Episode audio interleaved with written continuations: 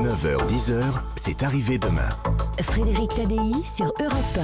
Bonjour, bon dimanche. La majorité numérique à 15 ans, voilà qui risque de faire drôle à toute une génération de préados qui a grandi avec les réseaux sociaux.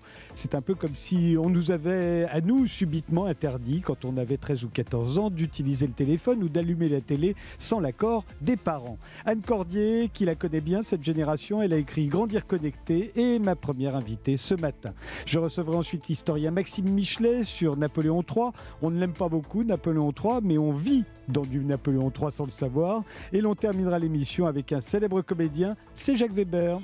Europe 1. Anne Cordier, bonjour. Bonjour. Vous êtes professeur en sciences de l'information euh, et de communication à l'Université de Lorraine. Euh, vous êtes l'auteur de Grandir connecté chez CEF Éditions, une, une enquête sur la jeune génération et son utilisation des réseaux sociaux.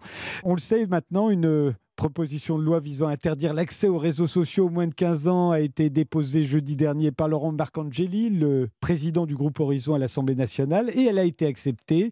On va en discuter bien sûr à l'Assemblée et au Sénat, mais si elle est votée, cela reviendra à instaurer une majorité numérique, comme on a instauré récemment une majorité sexuelle. Alors vous, qui les connaissez bien, euh, ces préados, euh, Anne Cordier, vous en avez interrogé beaucoup pour votre livre. Euh, Qu'est-ce que vous en pensez, vous? Bah, votre introduction, elle est tout à fait pertinente en fait. C'est-à-dire que je comprends à la fois l'inquiétude que l'on peut avoir, notamment en tant qu'adulte, bien sûr, face aux réseaux sociaux et à de potentiels usages problématiques, et en même temps, j'ai une véritable aussi inquiétude euh, en pensant à ces adolescents que je rencontre encore et qui euh, s'informent via les réseaux sociaux numériques, euh, découvrent des règles de sociabilité aussi entre eux. Et je me dis que voilà, cette majorité numérique à 15 ans va aussi être quelque chose de très compliqué finalement à opérationnaliser. On veut protéger leur santé mentale. Est-ce que la santé mentale des préados est, est menacée par les réseaux sociaux, d'après vous? Non, pas par les réseaux sociaux, mais par euh, des activités qui peuvent euh, mettre en euh, danger la santé mentale d'un individu, mais que, que ça passe par les réseaux sociaux ou par autre chose. Enfin, les réseaux sociaux en soi ne sont pas le danger absolu que l'on peut parfois nous faire croire. On veut également les protéger du cyberharcèlement. Euh, Le harcèlement euh, scolaire n'est pas né avec les réseaux sociaux, il a toujours existé.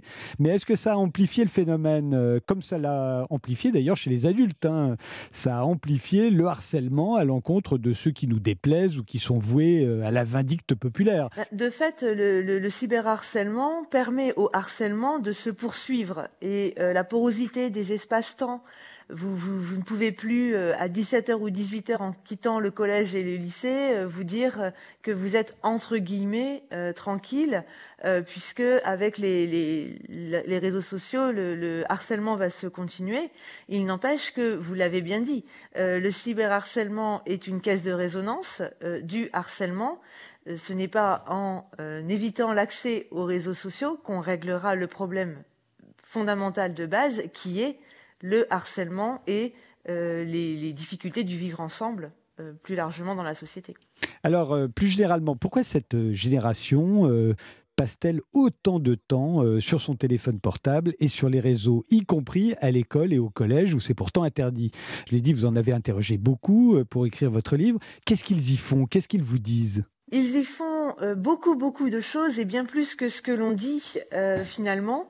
Les réseaux sociaux, c'est euh, un élément de plus dans un espèce de cocktail de socialisation adolescente euh, qui est fait de sociabilité, d'accès à l'information, de partage d'informations, de découverte culturelle, musicale euh, et euh, de pratiques vidéoludiques aussi. Hein. Et euh, en réalité, euh, les réseaux sociaux intègrent, si vous voulez, cette dynamique de vie à l'adolescence. Quand vous me demandez, euh, mais finalement, euh, comment ça se fait qu'ils y sont autant, j'ai presque envie de vous dire, mais et vous Parce que en fait, c'est un peu la même chose. Enfin, on est, on a tous intégré à nos pratiques de vie, à la fois quotidiennes, professionnelles et sociales, euh, les réseaux sociaux numériques et ce fameux objet smartphone qui est un objet de convoitise. Quand vous me demandez aussi ce qu'ils disent, mais il y a aussi ça, c'est-à-dire qu'il y a aussi euh, le sentiment d'appartenir et d'être inclus socialement à la société et au groupe adolescent via l'inscription à des réseaux sociaux ou plus largement les activités numériques. C'est souvent ce qui, ce qui étonne le plus les adultes, hein, c'est de se dire au fond, ils sont reliés les uns aux autres euh, par le téléphone portable. Or, euh, nous, euh, quand on était enfant, on socialisait aussi, mais on socialisait sans téléphone portable et sans réseaux sociaux. Et pourtant, on formait, nous aussi, des réseaux. Alors, est-ce qu'ils ne pourraient pas revenir au XXe siècle C'est un peu ce qu'on leur demande. On se dit, après tout, on s'en est bien contenté. Nous, ils peuvent peut-être s'en contenter aussi. Oh non je, vois, je vois votre argument, mais j'ai envie de vous faire plein de comparaisons. Euh, euh, on pourrait tous revenir à, un ancien temps qui ne serait absolument pas adapté au, temps actuel. Est-ce euh, véritablement ce que l'on souhaite? Enfin, je, ne pense pas hein, vraiment hein, que on puisse être un adolescent aujourd'hui comme on l'a été il y a 20 ans et, il y a 40 ans. Et en même temps, ça ne veut pas dire que c'est une adolescence qui est moins bonne, qui est moins riche, euh, qui est plus dangereuse même. Et les réseaux sociaux numériques, on a tendance, et alors particulièrement là, euh, euh, en ce moment, en parlant de la majorité numérique, on a tendance à n'y voir que ce qui est négatif, que, que ce qui s'y passe de négatif, alors qu'on oublie que c'est un accès à l'information, que c'est un moyen d'interagir, que beaucoup d'adolescents et d'adolescentes expliquent aussi que c'est un moyen pour elles et pour eux euh, d'échanger et de euh, d'évoquer des questions qui sont peu prises en charge finalement euh, par les adultes, comme les questions de genre, de sexualité, mais aussi les questionnements politiques qu'ils peuvent se poser et qu'ils trouvent via les réseaux sociaux numériques. Mais c'est peut-être aussi ce qui fait peur aux adultes. On fait une pause. Anne Cordier, on se retrouve tout de suite après. 9h, 10h, c'est arrivé demain avec Frédéric Tadei sur Europe 1. Nous sommes avec euh, Anne Cordier, qui est professeure en sciences de l'information et de la communication à l'Université de Lorraine. C'est l'auteur de Grandir connecté chez CEF Éditions, une enquête sur la jeune génération et son utilisation des réseaux sociaux. Une utilisation qui risque d'être considérablement réduite, puisque un projet de loi vient d'être accepté euh, visant à établir une majorité numérique euh, à 15 ans. En dessous de 15 ans, on ne pourra plus s'inscrire sur les réseaux sociaux sans l'accord de ses parents. Alors, euh, vous nous le dites, euh, Anne Cordier, c'est leur premier outil de socialisation, les réseaux sociaux. Et, pour une bonne et simple raison, c'est qu'ils sont gratuits. Hein. Euh, même quand on n'a plus de crédit dans son téléphone, on peut contacter ses copains, son réseau, grâce à WhatsApp, par exemple. Oui, alors c'est pas forcément le premier outil, mais en fait, en tout cas, c'est un outil essentiel et indispensable pour beaucoup d'entre eux. Alors là, de fait, je vois très bien ce que vous pointez. Bien sûr, on sait aussi, et il ne faut pas l'oublier, euh, ce sont des objets de consommation.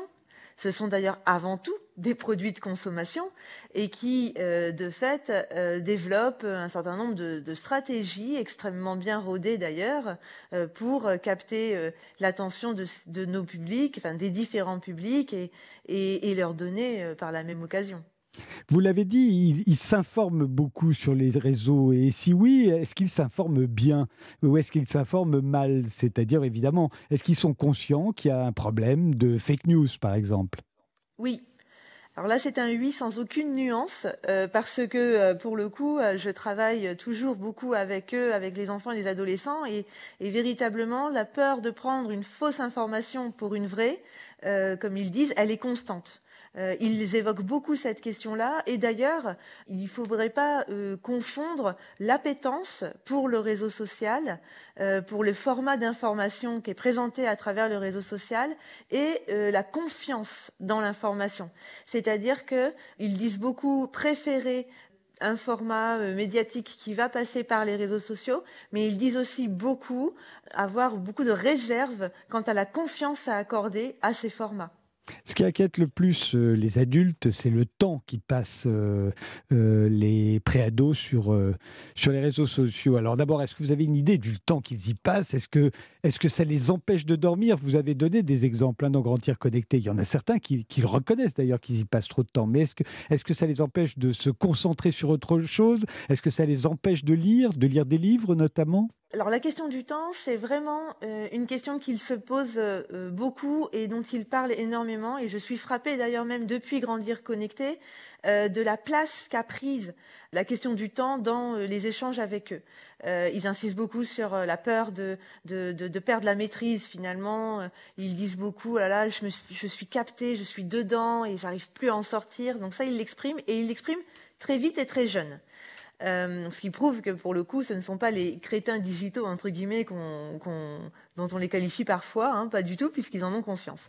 Ensuite, euh, la question des pratiques, euh, le sommeil par exemple, là on a un certain nombre d'études hein, qui, qui, montrent quand même une difficulté de l'endormissement liée à l'usage euh, de, à, des activités euh, avec objets connectés hein, de façon plus générale avant le, sommeil et qui retardent finalement l'endormissement, d'où les conseils hein, qui sont souvent donnés de, par exemple, cesser les activités hyper stimulantes avant le sommeil pour le favoriser.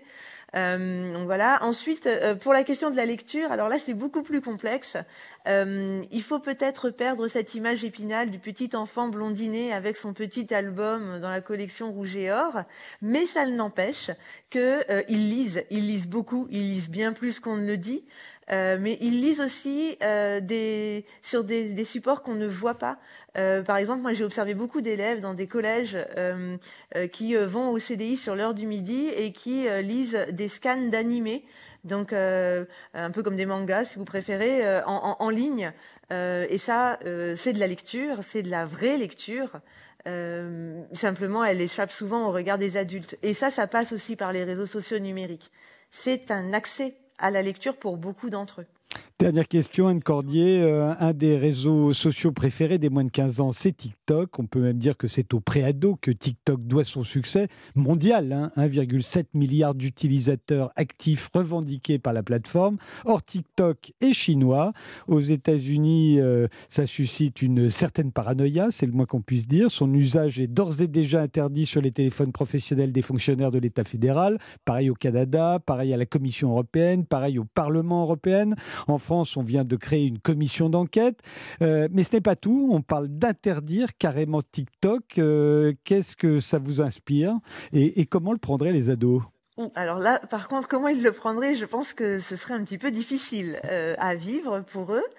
Euh, la, question, euh, enfin, ce, qui est, étrange, enfin étrange, en tout cas paradoxal avec euh, TikTok, c'est que finalement, on est en train de, de, séparer TikTok du reste des autres réseaux sociaux. Et vous l'avez bien signalé, hein, c'est un réseau social qui est chinois, et on est, il me semble, davantage finalement sur une question géopolitique que sur une question d'usage adolescents ou, ou même euh, d'usage de, des utilisateurs, finalement. Vous voulez dire que c'est euh, TikTok, euh, c'est pareil que Facebook ou les autres, sauf que TikTok, c'est chinois, quoi. Oui, c'est un peu ce que je suis en train de vous dire. Oui, oui, oui, c'est aussi ce que vous sous-entendez. Donc, allons-y, disons-le clairement. pour moi, c'est davantage une question de, alors, qui, qui, peut être réelle, hein, pour le coup. Moi, je suis pas en cybersécurité et vraiment, voilà, mais on est davantage sur une question clairement géopolitique. Euh, que sur une question euh, qui serait voilà euh, TikTok aurait des stratégies extrêmement différentes de Snapchat ou Instagram.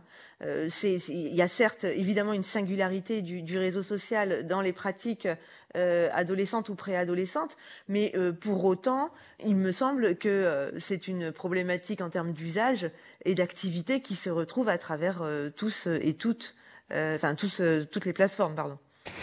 Merci beaucoup euh, Anne Cordier d'avoir été avec nous ce matin. Euh, je renvoie à votre livre, hein, il est passionnant, Grandir connecté, c'est paru chez C&F Éditions. Merci. Et j'en profite pour vous rappeler que le Club de la presse, c'est du lundi au jeudi à 8h45 dans Europe 1 matin autour de Dimitri Pavlenko, euh, des éditorialistes, débattent de l'actualité. Et eh bien demain matin, ce seront Géraldine Vosner du Point et Charlotte Dornelas de Valeurs Actuelles. Et dans un instant, nous, on va parler de Napoléon III avec euh, l'historien Maxime Michelet. Et vous allez voir, Napoléon III, c'est aussi de l'actualité.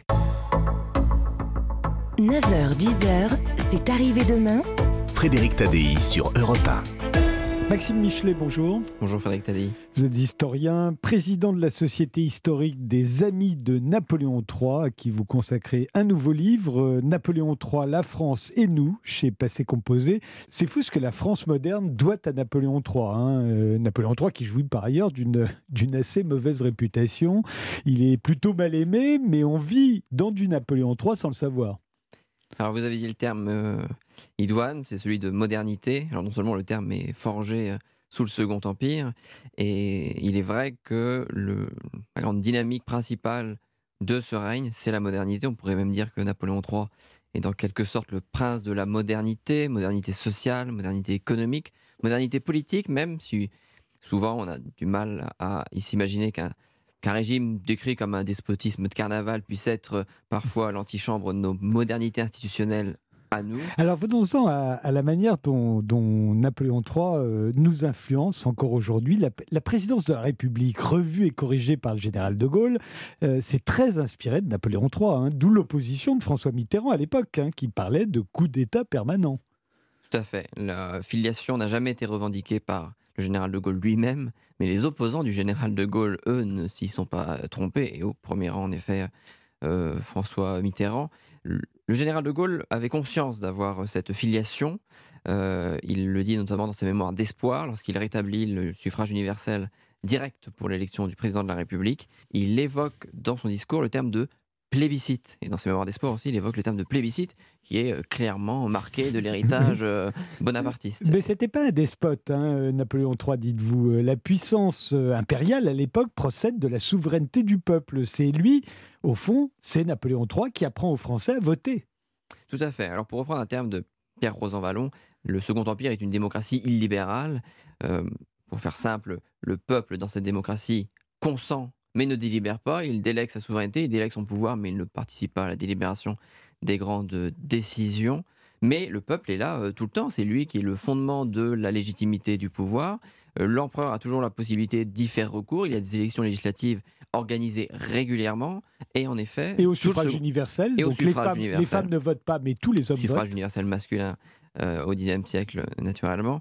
Mais il y a des élections régulières qui vont petit à petit habituer les Français à ce geste euh, du vote, à ce geste du droit de vote. Et puis n'oublions pas que la fin du Second Empire est devenue une véritable démocratie. La campagne de 1869 législative est une vraie campagne politique, démocratique, libre. Et le référendum du 8 mai 1870, remporté magistralement par Napoléon III, est un référendum libre.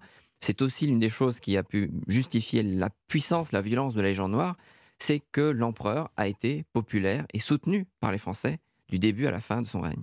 C'est une époque où la France fait entendre sa voix euh, et le son de ses canons, hein, il faut bien le dire, euh, à la fois dans la marche de l'Europe, euh, que ce soit en Crimée ou en Italie, et dans la marche du monde, hein, en Syrie, en Chine, en Cochinchine, au Mexique, où ça a été un désastre, en Amérique du Nord même, en Algérie évidemment, qui, est devenu, qui était devenue déjà une colonie sous Louis-Philippe.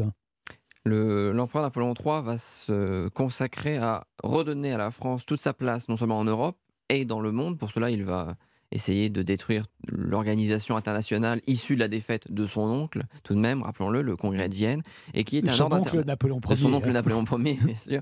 Et euh, rappelons que cet ordre international issu du congrès de Vienne était un ordre des légitimités royales et monarchiques contre les droits des peuples. Et Napoléon III, lui, va se faire le champion du principe des nationalités. Il va notamment aider, par exemple, la Roumanie euh, à devenir euh, indépendante.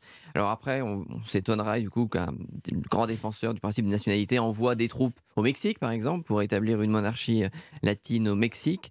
Mais là, ça rentre dans un cadre plus général qui peut être assez visionnaire de la part de Napoléon III. Rappelons que l'expédition du Mexique a été entreprise dans l'optique de créer un contrepoids au Mexique face à la puissance émergente des États-Unis. Déjà en 1862, Napoléon III considère que l'émergence de la superpuissance américaine peut demain déséquilibrer le monde et qu'il faut qu'il y ait une forme d'équilibre au sein du continent américain.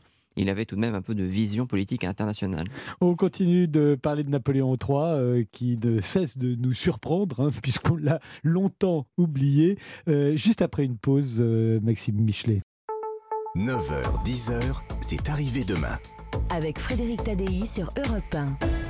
Maxime Michelet est historien. Il publie Napoléon III, La France et nous chez Passé Composé. On ne cesse de le dire, le Second Empire, c'est d'abord une période de modernisation de la France. Euh, on rattrape le retard, au fond, que l'on a pris sur la Grande-Bretagne euh, sous le Second Empire. Un des éléments les plus euh, parlants de ce retard rattrapé, c'est l'un des, des, symboles les plus vibrants du Second Empire, c'est le chemin de fer en 1851, lorsque le Second Empire commence. Euh, la France, pour un territoire euh, deux fois plus grand quasiment que la Grande-Bretagne, a 3500 km de chemin de fer. La Grande-Bretagne en a 10 000. Donc trois fois plus. trois fois plus pour un territoire quasiment deux fois plus petit. Et euh, grâce au Second Empire, grâce à un investissement énergique, déterminé dans la politique ferroviaire, aussi grâce à une conjoncture économique favorable, il ne faut pas l'oublier, le retard va être rattrapé. Cinq ans après, en 1856, il y a déjà 8000 km de chemin de fer. À la fin du règne, 17 000 km de chemin de fer. C'est ce qui va permettre ensuite, d'ailleurs, à la Troisième République d'étendre le réseau ferroviaire français qui permet de desservir jusqu'au plus petit euh, chef-lieu de canton. À la fin du euh, règne, euh, le nombre de voyageurs par, par, le réseau ferroviaire a été décuplé et franchi les 100 millions de voyageurs par an. Il développe euh, les chemins de fer, la marine, euh, le réseau routier. Euh, il est passionné par le progrès technique, Napoléon III. Il modernise les outils de production. Il encourage l'industrialisation, le commerce. Il réforme le système bancaire. Il modernise, on l'a dit, on ne cessera de le répéter, cette France que n'avait pas modernisé tant que ça son oncle Napoléon Ier, hein, qui était plutôt un homme du, du XVIIIe siècle, au fond. Il était totalement un homme du XVIIIe siècle, alors que Napoléon III est un homme absolument, c'est l'incarnation absolue du 19e siècle, de ses grandeurs et de ses errements euh, également. Napoléon Ier euh, était un grand capitaine euh, d'armée et on a souvent fait la comparaison défavorablement avec Napoléon III. Mais une comparaison favorable pour le neveu, c'est sur le plan de l'économie. Napoléon Ier ne comprenait pas grand-chose forcément à l'économie, ne s'y intéressait pas beaucoup.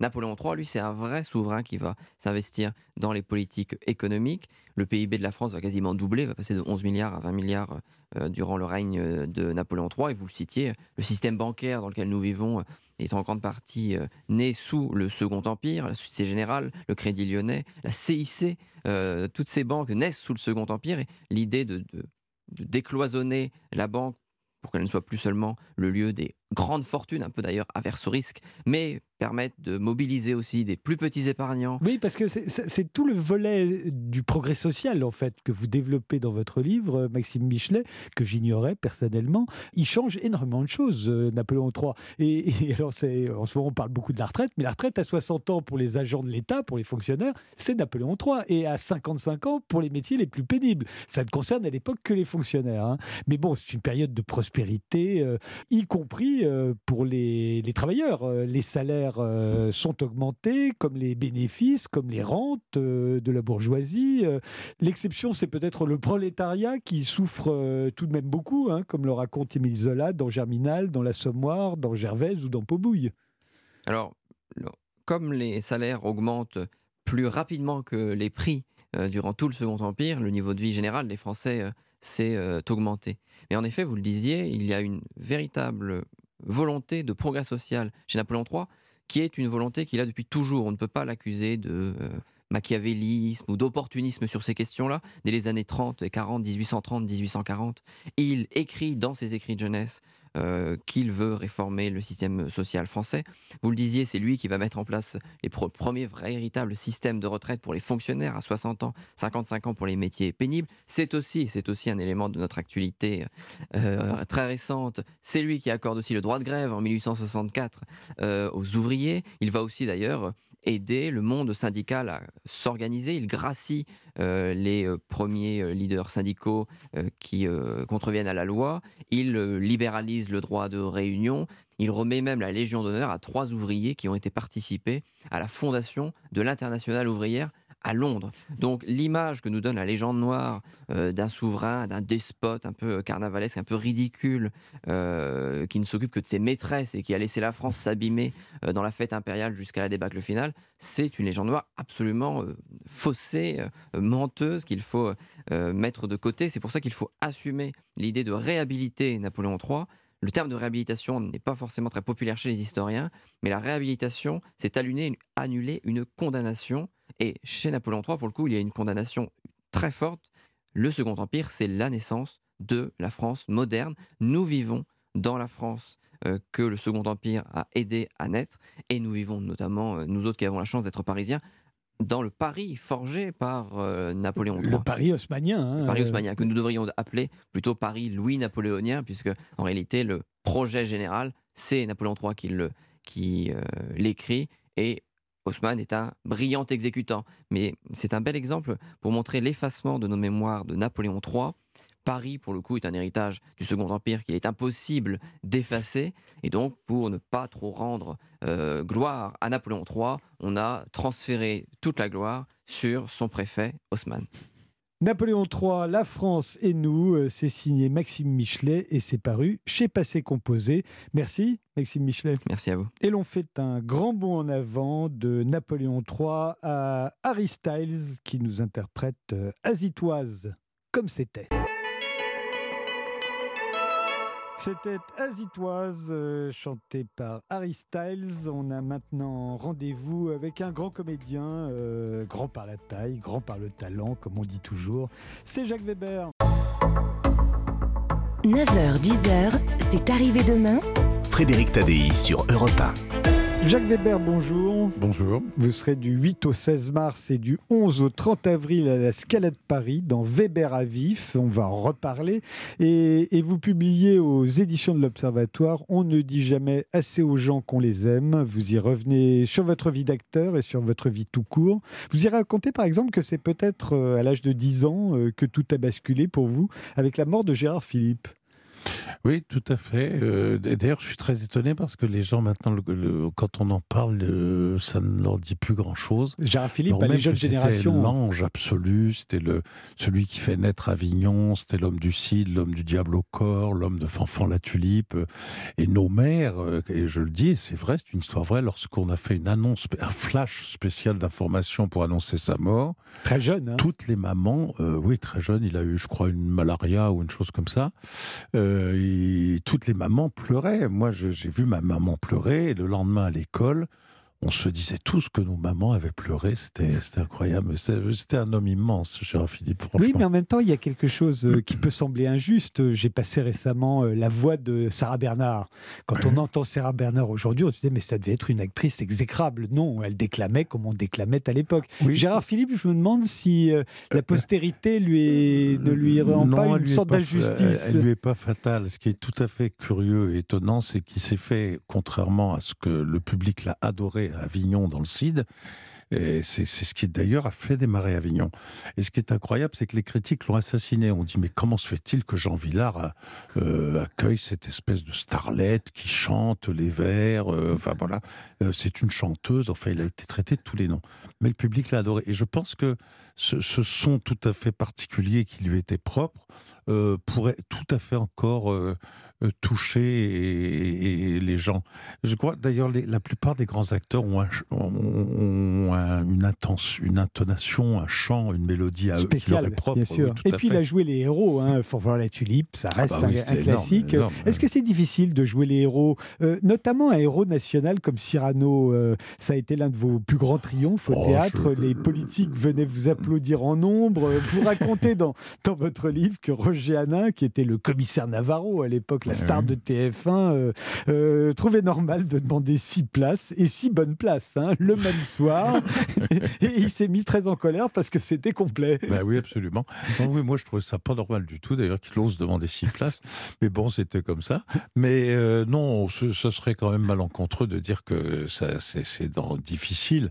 C'est surtout une grande joie. Quand il s'agit de Cyrano, c'est encore plus fort, puisque c'est le, le héros le plus aimé du, du, du- du théâtre français, enfin, de très loin. C'est-à-dire que vous, a- vous, vous annoncez Cyrano, c'est plein. Les gens pleurent, les gens rient, les gens adorent.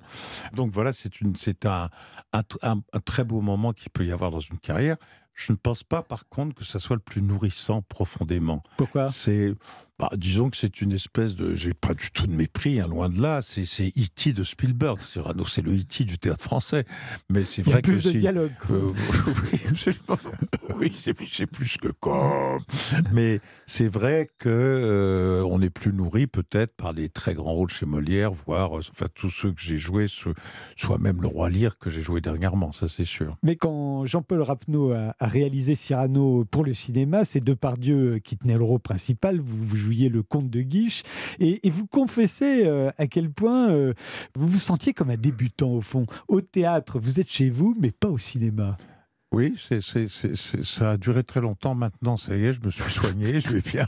Puis l'âge venant, je crois que euh, j'arrive à être totalement euh, serein. Enfin, il y a quelque chose qui s'est détaché de toute forme de vanité ou toute forme de euh, d'inconfiance de type il faut absolument que j'existe. C'est fini tout ça. J'ai 73 ans maintenant et j'ai maintenant j'ai une envie folle de ce rapport très beau, très intime que propose le cinéma, voire même très sensuel avec la caméra. C'est Gérard Depardieu qui, qui me parlait de la caméra comme d'une femme qu'il fallait euh, caresser, chatoyer. Enfin, C'était très, très touchant ce qu'il disait là-dessus. Et c'est vrai que très longtemps, euh, lorsque j'étais au cinéma, je ne me sentais pas du tout dans mon élément, je ne me sentais pas libre, à l'aise. J'avais l'impression que je ne pouvais pas euh, me m'écarter, écarter les bras, voilà. Mais dans Cyrano, c'était différent. J'étais en terrain que je connaissais, et puis euh, et puis je trouvais ça tellement beau que ce soit un des plus grands acteurs du monde qui s'empare de ce rôle. Donc Gérard, et puis Rapneau, qui est un immense cinéaste. Ça, franchement, ça a été un bonheur de tournage absolu. D'ailleurs, je crois vraiment que le Cyrano de Jean-Paul Rapneau fait partie des grands, grands films français, quoi, d'évidence. Vous parlez à plusieurs reprises de François Florent. Euh, on connaît le, cours Florent de réputation. Hein. Un grand nombre d'actrices et d'acteurs français y ont été formés, mais on ne connaît pas son fondateur. Or, vous l'avez rencontré euh, à 15 ans, il en avait 24. Euh, il est mort maintenant, il est mort en 2021 à 82 ans. mais qu'est-ce qu'il avait de particulier, François ben, Florent il, avait, ce qu'avait eu son maître, René Simon, ou certains professeurs, c'est une espèce de sixième sens par rapport aux acteurs, quoi. Une espèce d'IRM qui voyait derrière ce que l'on pouvait représenter. Lorsque, lorsque l'on arrive jeune acteur, et même d'ailleurs dans les débuts de son, de, de, de, son métier, euh, on a une façon d'amener ses valises, quoi, pour se cacher. En fait, on fait tout le contraire de jouer. On fait tout le contraire d'être. Euh, on se planque, on joue faux, euh, voilà. Et Florent avait une façon de, de sentir quels étaient les êtres réellement Absolument. C'était un très, très, très grand professeur d'art dramatique. Nous, on l'a connu lorsqu'il avait le, conservatoire municipal du 17e arrondissement. C'est là où il débute, et en fait. Voilà, voilà. Et les tout premiers élèves, c'était Francis Huster, Sabina Zema, Catherine Ferrand, et puis après, ça a été Viret, Balmer, euh, euh Adjani, Adjani enfin, tout le monde. Enfin, c'était absolument hallucinant. Mais en, 2013, il vient encore vous voir au théâtre. Vous avez plus de 60 ans à ce moment-là. Ah il vous écrit une lettre, et pour vous, c'est un électrochoc. Mais un magnifique électrochoc que seul lui pouvait me, se permettre parce que, oui, à cette époque, j'étais plus ou moins alcoolique, j'étais pas heureux dans ce spectacle très mauvais, donc je n'y étais pas bon. J'ai un défaut, c'est quand je suis pas heureux dans un spectacle, je ne suis pas bon. Euh, je le dis, franchement. Comme quoi, même le euh, professionnalisme ah bah ne suffit pas. J'étais très mauvais, quoi, voilà. Mais j'aimais je, bien que ce soit des gens euh, que j'aime et compétents qui, qui, me le disent. Et Florent m'attend à la sortie et me dit Je ne te parle pas, je t'écris. Et quelques jours après, je reçois une lettre, mais, mais extrêmement dur qui me dit tu es très mauvais, euh, tu es mou, tu es enfin c'est effrayant. Oui, il, vous dit carrément parce que vous l'avez cité la lettre, il dit il y en a que l'alcool euh, ça leur va mais toi non. Non non, toi pas du tout. Et franchement, ça m'a remis euh, d'équerre, ça m'a remis en place et à partir de là, D'ailleurs, c'est renouer des, des, des, liens extrêmement ténus entre lui et moi. On se revoyait euh, euh, environ une fois par mois. Euh, on faisait le point, on parlait bah, voilà, de notre vie, de notre âge, de notre maladie commune, car nous avions une maladie commune, de nos amis. Je pense en effet à cette immense comédienne qui est Dominique Blanc, qui elle aussi avait une relation, parce que tout le monde avait refusé Dominique Blanc au conservatoire, et le seul qui ait dit tu feras une immense carrière, tu seras une immense comédienne, ce qu'elle est, c'est François Florent. Donc à quel point il avait ce nez absolument faramineux. Vous, vous parlez beaucoup de Jacques Villeray, qui était votre grand ami, avec qui vous étiez au conservatoire. un grand, grand et, chapitre et, on voit bien où, à quel point ça a dû être difficile pour lui, parce qu'on ne le prenait pas au sérieux. On lui ah bah voyait pas d'avenir avec Moi, je, je, le vois qui sort du cours où j'étais, qui était euh, dirigé par un professeur qui n'était pas follement euh, comment délicat, euh, follement fin, et qui avait dit regardez, c'est toute la justice du théâtre regardez, ce type-là, on ne l'entend pas, il n'a pas de physique, il est timide, il joue pas, euh, enfin bref. C'était épouvantable, c'était l'assassinat. Et moi, j'ai pu constater, je me suis battu pour qu'il me donne la réplique dans mon concours. Et je dis toujours que le prix d'excellence que j'ai eu, dont je suis fier, d'ailleurs, c'est vrai. Euh, devant Francis Huster. Devant Francis Huster, qui est le premier prix, mais je raconte pourquoi il n'a eu que le premier prix, parce qu'il était merveilleux en répétition. Et, euh, ben, tout simplement, j'avais Viret comme réplique, j'avais Viret, j'avais Balmer, j'avais Nathalie Baye. Mais c'est vrai que Viret avait ce génie absolu qui est inexplicable, qui est très exaspérant en fait. C'est qu'il bat, un battement de cils de Viret, la salle explosait de rire.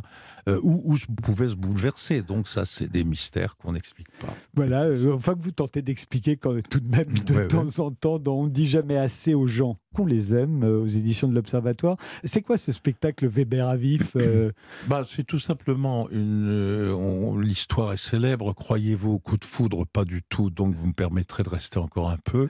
Et, je suis resté un petit peu autour de textes que décidément qui me, qui me bouleversent, que j'aime par-dessus tout, et que j'ai décidé de mettre sans, sans ordre thématique euh, comme ça, euh, à brûle, à brûle pour point, euh, en jachère, et, donc de les interpréter. J'ai même repris beaucoup de textes, parce que comme les, vieux pianistes qui reprennent la énième, la énième version de la troisième du, du scherzo numéro de Chopin ou de la cinquième de Beethoven, je me suis dit, bah moi je suis un vieil acteur et je vais reprendre, parce que ça se peaufine, ça s'améliore, c'est comme une vieille chaussure. Donc je reprends des textes que j'ai déjà joués, mais surtout la grande nouvelle, c'est que je je ne suis pas euh, accompagné par deux musiciens, je partage complètement la scène avec eux, ils ont leur moment à eux, et ce sont des immenses virtuoses. C'est Pascal Comté à l'accordéon, que déjà très connu un peu partout.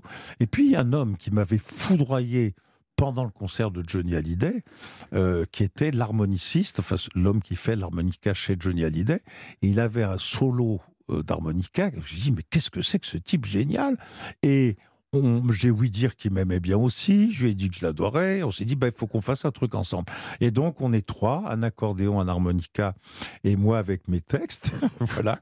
Et je pense que ça fait un spectacle qui a une balade dans un bistrot, comme ça, où vous êtes conviés, si vous le voulez. Et j'espère que le plaisir que nous éprouvons, vous le partagerez. C'est à l'Escalade Paris, du 8 au 16 mars et du 11 au 30 avril. Merci Jacques Weber d'être passé par Europe 1. Merci à vous. Europe 1.